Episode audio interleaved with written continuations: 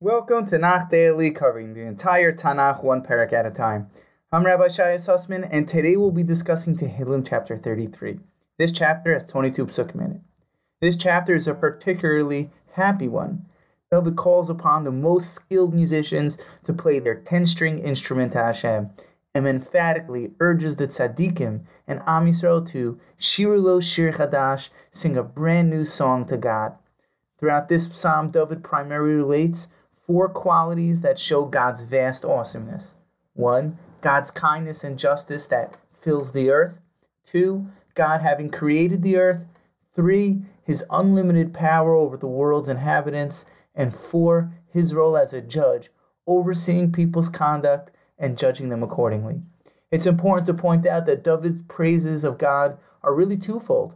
On one hand, he expresses God's greatness in relation to the world, but on the other hand, David also explains that God interacts with the world. In other words, God is so big, he even cares about you. It's not that God is seemingly some force that exists beyond the world in the sky above. God also fills the earth, interacts with the world, and is right there with you, deeply caring about all your actions, waiting for you to reach out to him. This is what the Kabbalah calls God is Sovev Vimale Kol Almin. Hashem surrounds and fills all the worlds, which essentially means God's presence is not only found outside the world, but his presence completely fills and is inside all the worlds.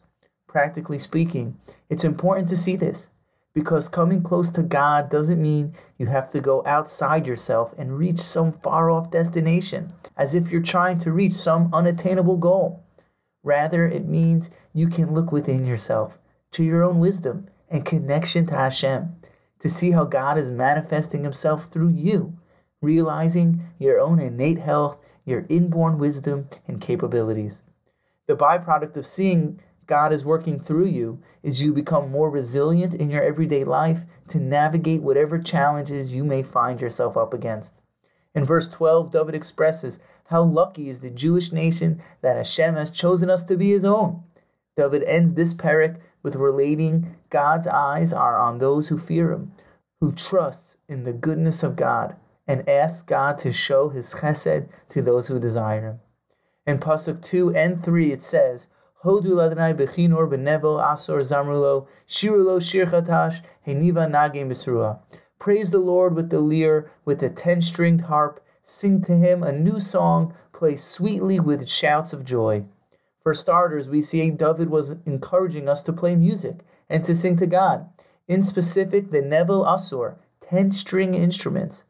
I like to point out, as we've seen many times throughout the Shira, the number 10 keeps coming up throughout Tehillim. As Rashi in Parak Aleph, Pasuk Aleph in Tehillim explains, Tehillim was written in accordance to the 10 elders and the 10 different types of music. The Gemara in Erchin 13b states, the harp in the Beis Hamikdash had seven strings. The harp during the times of Mashiach will have eight strings, and the harp in the world to come, which is after Tchias HaMesim, resurrection of the dead, will have ten strings. It's also explained in the Arizal that we have Asara Mine Defikin, ten different types of heartbeats or pulses. These heartbeats correspond to the ten different types of music and happiness.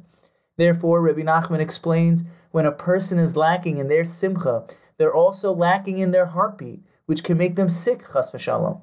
As we all know, when you're feeling not happy, you tend to be more lethargic and unmotivated. But when we're happy, we feel our life force and vitality coming back. We feel renewed energy to take responsibility and accomplish whatever we'd like to. That's because when we're connected to Simcha, which corresponds to our pulse, we get our blood going again and are operating optimally. Therefore, David urges us to sing to Hashem. Don't be scared or embarrassed. You can do it. No one needs to hear you. Singing a niggin is certainly great advice to cheer yourself up and give yourself a little bit more energy. Perhaps this is why David sang this song about the ten stringed harp that will be played in the world to come. Because after the resurrection of the dead, all death will end forever.